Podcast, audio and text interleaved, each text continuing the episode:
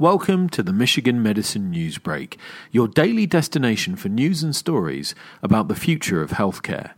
Today, OSA in older adults, often present, seldom investigated.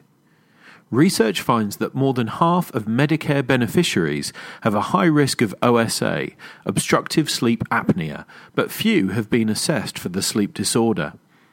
Older Americans are often at a high risk for obstructive sleep apnea, yet this illness remains vastly underdiagnosed, a new study finds.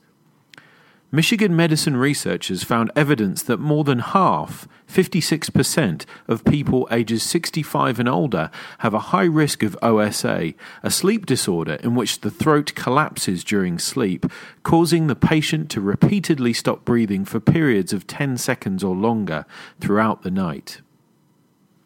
For more on this story and others like it, please visit our Michigan Medicine Facebook page.